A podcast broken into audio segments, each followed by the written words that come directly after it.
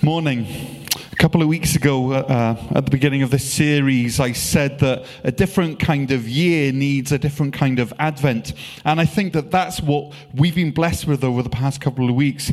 We've been sharing in this uh, holistic experience as a church called The Weary World Rejoices. And, uh, you know, so we have our our Advent devotions at home. Um, some of us have checked out the uh, Spotify playlist, um, and we're being introduced to new Advent or to new Christmas music that we n- wouldn't usually listen to. Um, we're lighting candles, we're engaging in spiritual practices such as darkness, vacancy, frugality, and pause. Now, even if you don't get to do the devotions every day, um, I would encourage you to try it. I'd encourage you to try it once because it's incredible how much God can speak to us through these times and these spiritual practices. And then linked in with all of this, each Sunday, I've been preaching on the Sunday text from the start of each week. And so, week one, we uh, lit the candle of uh, hope and we looked at uh, the book of Isaiah, chapter 1, um, chapter 40, verses 1 through 5, about um, the the importance of repentance. Uh, and then last week we lit uh, the candle of peace, and we looked at Romans chapter 5, verses 1 through 8, about how we need to look back at peace, how we need to look down um, at grace, and how we need to look forward in hope. And this week, we're focusing on how joy transforms praise into proclamation, how joy transforms praise into proclamation. And, and for this uh, message, we're going back to the book of Isaiah, um, this time chapter 12, verses 1 through 6. Now, when we're diving in and out of the books of the Bible, it's always good to, you know, to have a bit of context. Um, usually I preach through the, through a book of the Bible. Uh, that's usually how I do it. But when we're changing, um, uh, our reference scripture from week to week, it is helpful for us to have a bit of context. And so, you know, to, uh, you know, for us to get a little bit of, of, a view of the background story of what's happening in the book of Isaiah, I'd like to quote to you from Warren Wiersbe, and he explains a bit of the situation that, that is being explored in the book of Isaiah. And he says this. Here's the context. Isaiah prophesied 700 years before Christ in a period of international tension. Egypt, Syria, Israel, which is the northern kingdom, uh, Babylon, and and Assyria all had their eyes on Judah, which is the southern kingdom. And the leaders of Judah tried to play one nation against another in their attempt to avoid war. Isaiah warned them not to trust in politics, but to trust the Lord and obey his word. The leaders did not listen, as so often happens in the Bible, and Judah was eventually taken captive by Babylon. Uh, and so Isaiah's book both guided and comforted the exiles during their captivity.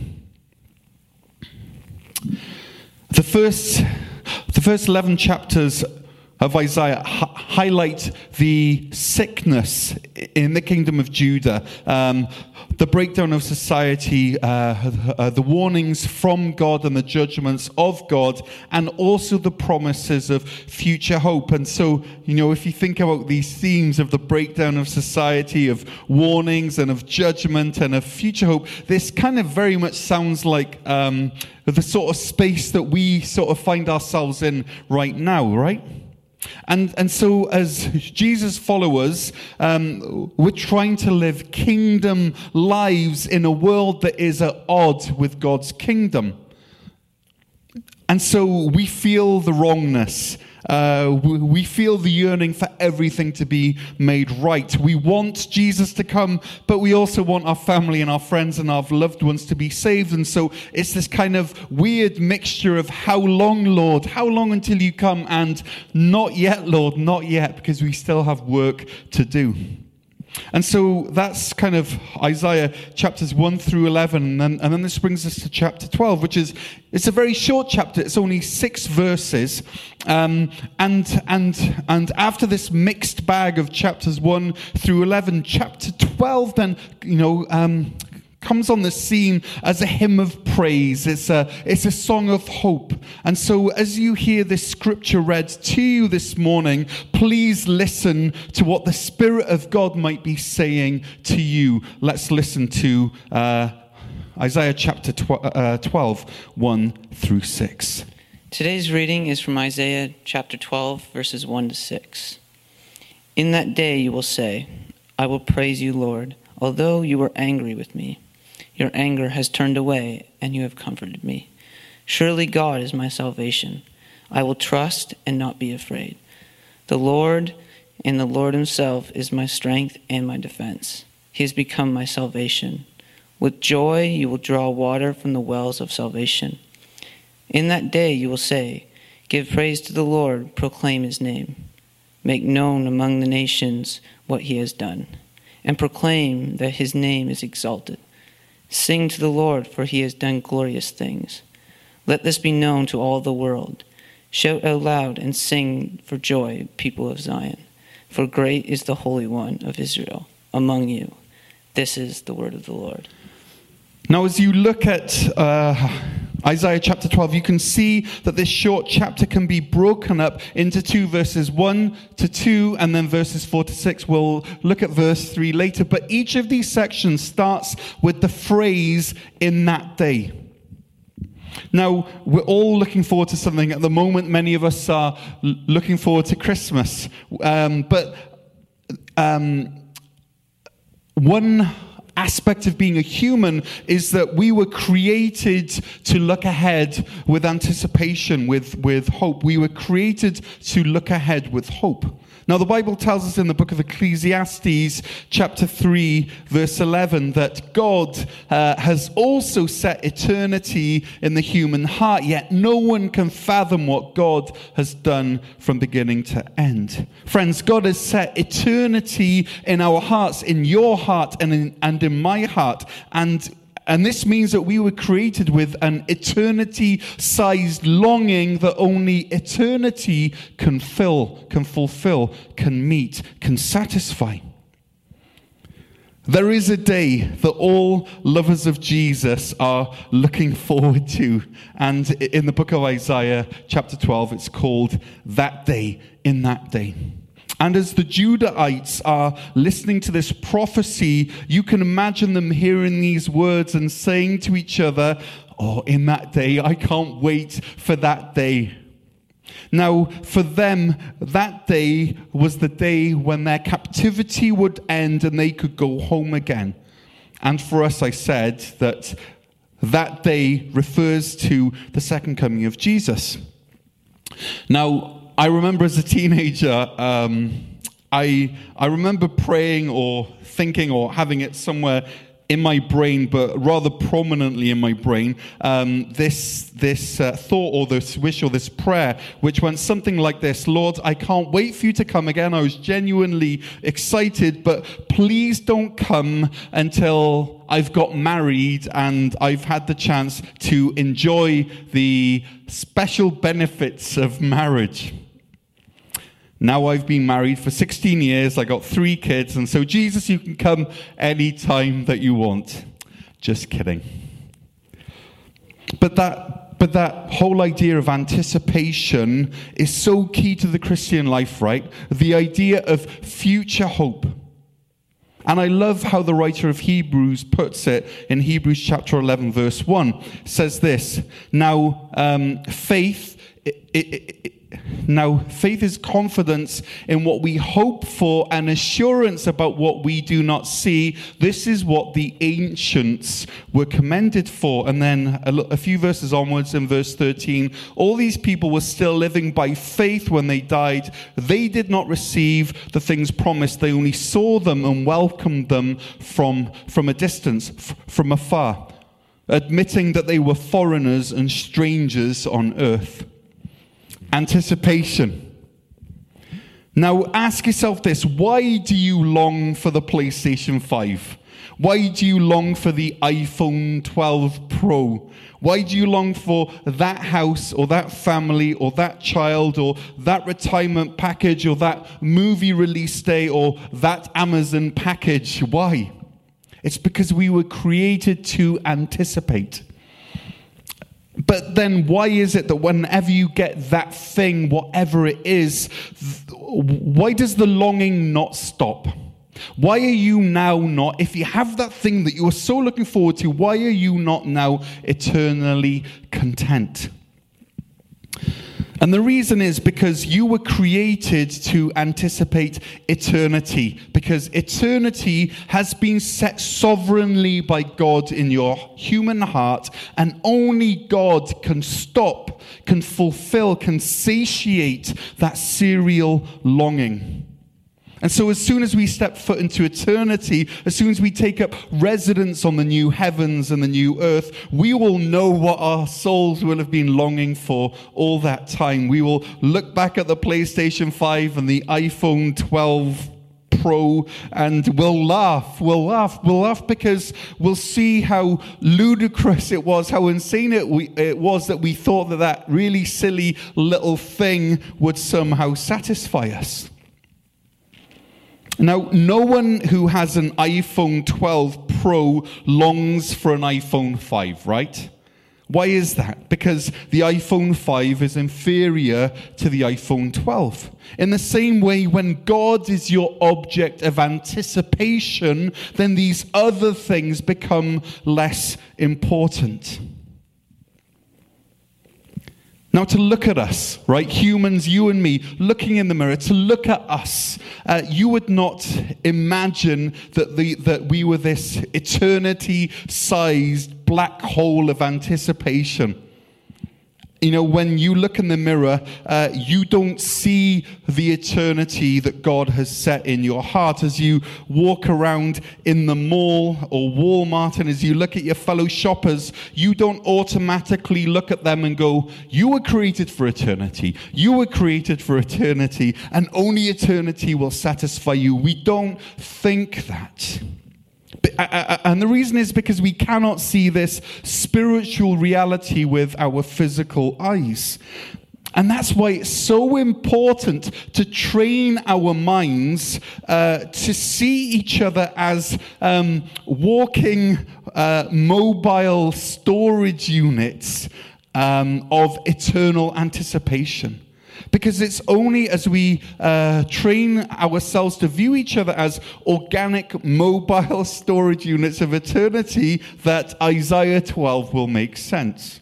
And so let me challenge you this. As you go around Walmart, as you go around the mall, as you go shopping over this next week, as you're zooming with your family, or as you're going through maybe Costco, or you're walking the dog, or you're choosing a tree, whatever it is, Look at your fellow human beings who are harried and who are busy and who are rushed and hurried, and simply say this to yourself that, uh, um, that God has set eternity in her heart, that God has set eternity in his heart, that he, he is a walking repository of eternity.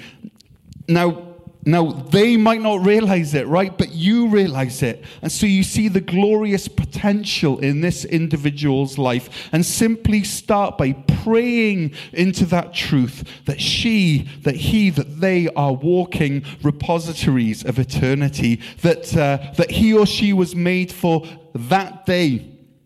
And then see how God starts to change your heart towards your fellow human being. In fact, I would also encourage you, you know, to maybe take a minute in the morning and to look in the mirror and to say that God has set eternity in my heart. God has set eternity in my heart, that eternity is in my heart, that eternity is in my heart, that eternity is in my heart, that eternity is in my heart, and that eternity is in my heart. I am a mobile, organic storage unit of eternity. And start praying into that realization and start to see how changing the perspective that one thing starts to change your day. Because here's the thing as we start living for that day, as we start realizing that God has set eternity in our hearts, two things will happen according to Isaiah chapter 12. Number one, we will praise Him for what He has done. And number two, we will proclaim Him. We will praise Him and we will proclaim Him. Verse 1 and 2 of Isaiah 12 I will praise you, Lord. Although you were angry with me, your anger has turned away, and you've comforted me. Surely God is my salvation. I will trust and not be afraid. The Lord, the Lord Himself is my strength and my defense. He has become my salvation. Now, I, I love these verses, right? Here, here's where we, where we really see um, uh, the prophet talking about praising God, right? And, and these verses are wonderful because, because it shows us that the Almighty God was angry with us, but then his anger turns away, and instead of the anger, he comforts us. What an amazing summary of the gospel that God was angry with us, that his anger turned away, and that he's comforted us. Now, Romans chapter 1, verse 18 explains the nature of God's anger. And it's really important for us to, to know what this means because we can easily misunderstand it and misrepresent God. And so, Romans 1, verse 18 says this The wrath or the anger of God is being revealed from heaven against all the godlessness and wickedness of people who suppress the, the truth by their wickedness, since what may be known about God is plain to them because God has made it plain to them.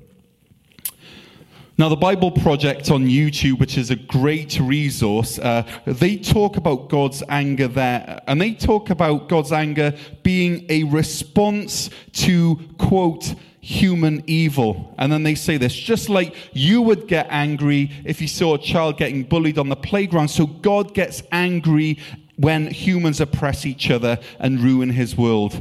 In the Bible, God's anger is an expression of his justice and his love for the world. Okay? God's anger is an expression of his justice, and God's anger, think about this, is an expression of his love for the world. End quote. And so there's this kind of wonderful, um, glorious, beautiful transformation that happens when we acknowledge our sin and we place our trust in Jesus, that God's anger is turned away and. Uh, and, uh, and it's replaced by his glorious comfort, which is incredible, right?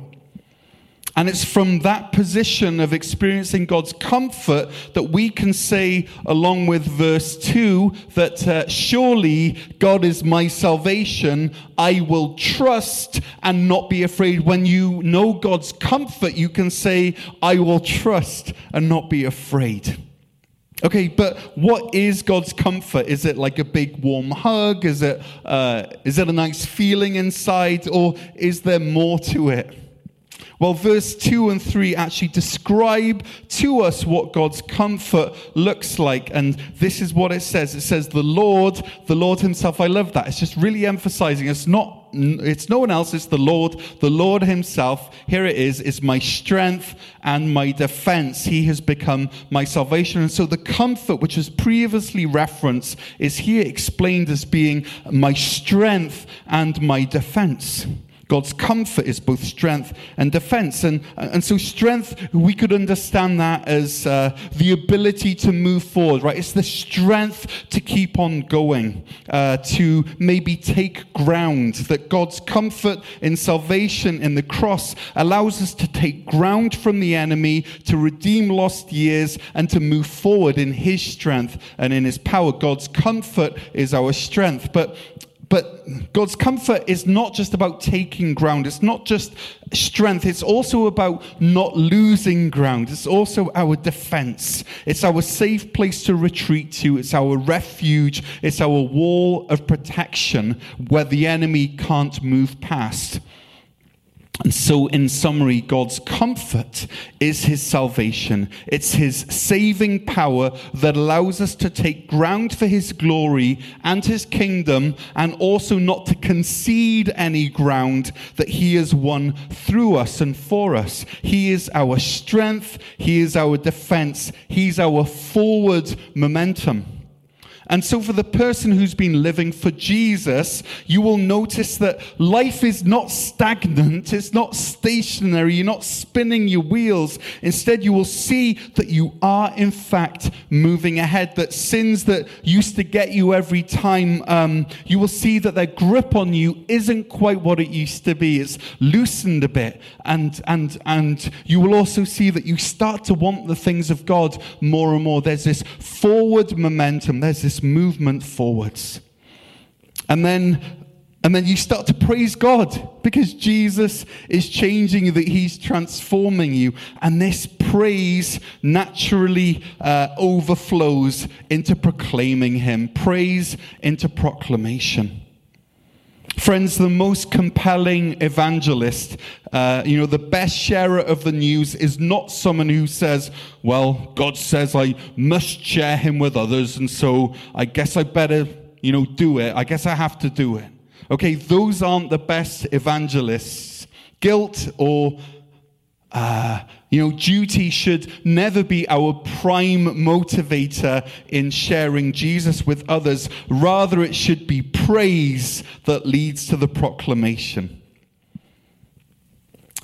You know, think about it. If the, if the residents of Judah came home after their captivity, okay, just have that in your mind. You know, you know, they're coming home after captivity and they settle into their homes again. They're excited and they, and they start to plant crops and they buy livestock and they go for walks in their own, in their old necks of the woods and, and, uh, and there are farmers markets springing up and, and, you know, and the trade starting again and there's, you know, uh, there's a booming economy and folks start saving and they're having babies and families in the homeland. And it's it's you know life's happening. Now what would happen? What would you think if this was all happening and no one said anything?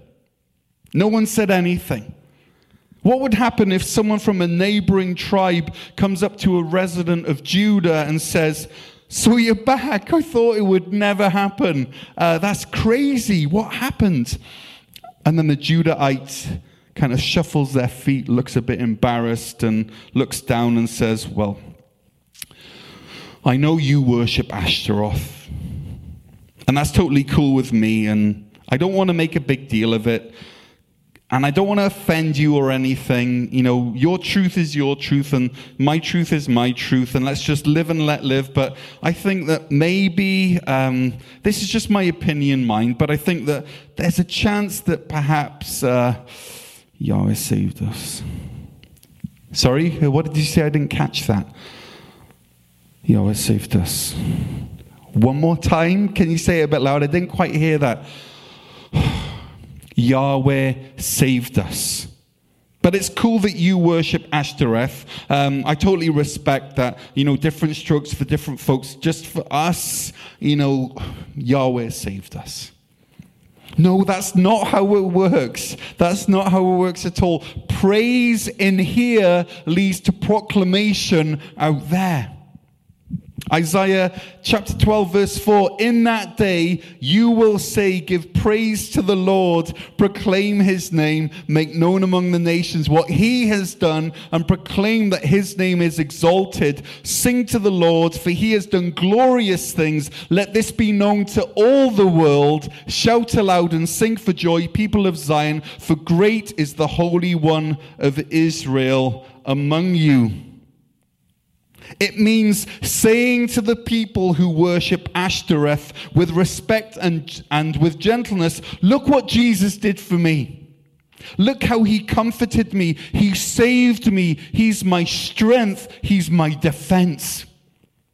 This is why, okay, this principle of praise turning into proclamation, this is why the McCullers are in Cambodia. This is why Sarah Davis is in Montreal. This is why World Hope International is doing all of their work around the world. This is why Wendy I and the kids left Canada and went to live on a ship in Southeast Asia for four years. You know, this is why last, last week, uh, one of the church 414 groups here at Cornerstone went, went over to the seniors' residence with, with gifts of poinsettias and cards and, you know, various other things. This is why m- my brother Josh in Wales over the past couple of weeks has been open air preaching in Wales after being warned, you know, th- that the police are going to come along and shut him down. This is why he is doing this, because joy uh, transforms praise into proclamation.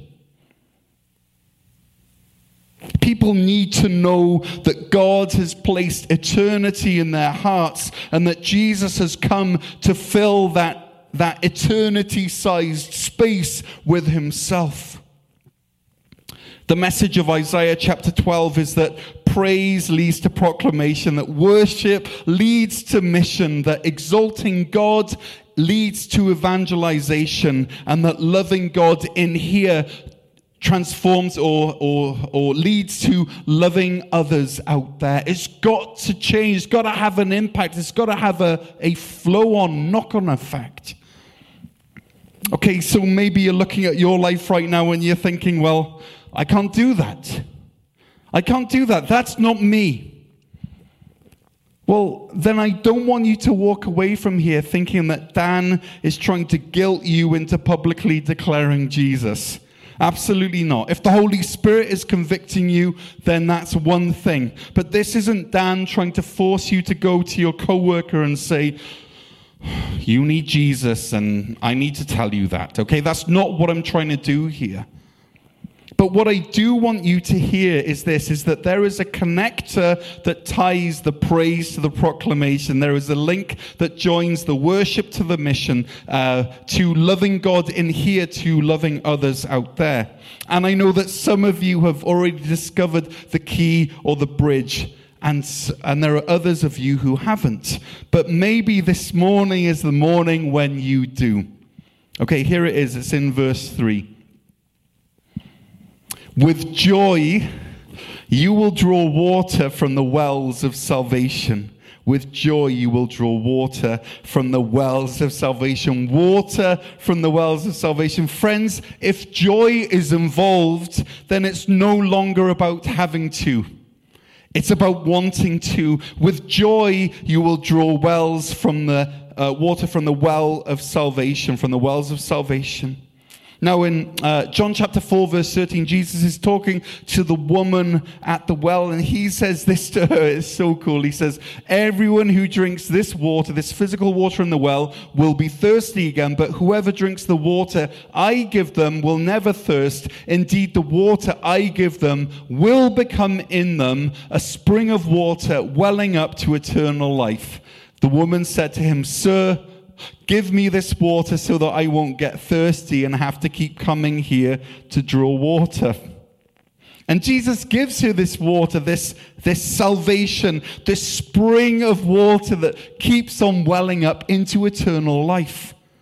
And what happened to her? Well, her praise turned into proclamation. Her loving God there at the well, you know, in the privacy of the well with, with, with no one there, her, her, her, her praising God in here turned into um, loving others out there. Um, because of her testimony, because of her words, people experienced Jesus for themselves because she'd learned how to draw water from the well of salvation. And she didn't memorize the Romans Road or the four spiritual laws or whatever helpful tool there is for evangelism. She didn't know any of the right terms at that moment. She was a baby, baby, little, you know, tiny, tiny Christian. And so her entire message was this. This was her, her entire strategy for evangelism. It was come see a man who told me everything I ever did. Could this be the Messiah? That was her message. Come see a man who told me everything I ever did. Could this be the Messiah?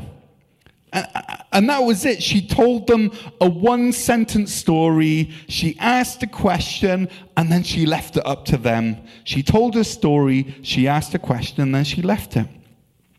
And so let me ask you this um, Can you tell your one sentence story? And can you ask a question that leaves the listener thinking, that leaves a stone in their shoe, as it were? Can you say that this is the difference that Jesus made to me? Could it be that he wants to do the same to you? If so, if you can do this, then God can use that. If she could do it, then I can do it. Then you can do it. But, friends, it starts with drawing with joy water from the wells of salvation. It means going to the Bible and praying to Jesus, Lord, remind me of my story. Show me those verses that outline this work that you've done in my life right? Verses like John 3.16, verses like Romans 5, 1 through 8 from last week, or, um, or Isaiah chapter 4, verse uh, from two weeks ago. Isaiah chapter 40, or like Isaiah chapter 12, verses 1 through 6 this morning. And draw from those wells, uh, stay there, linger there, and with joy let down the bucket and drink, and bucket and drink, and bucket and drink, and bucket and drink. Friends, we need joy because joy, because the joy of verse 3 is the bridge between the praise of verse 1 and 2 and the proclamation of verses 4 to 6.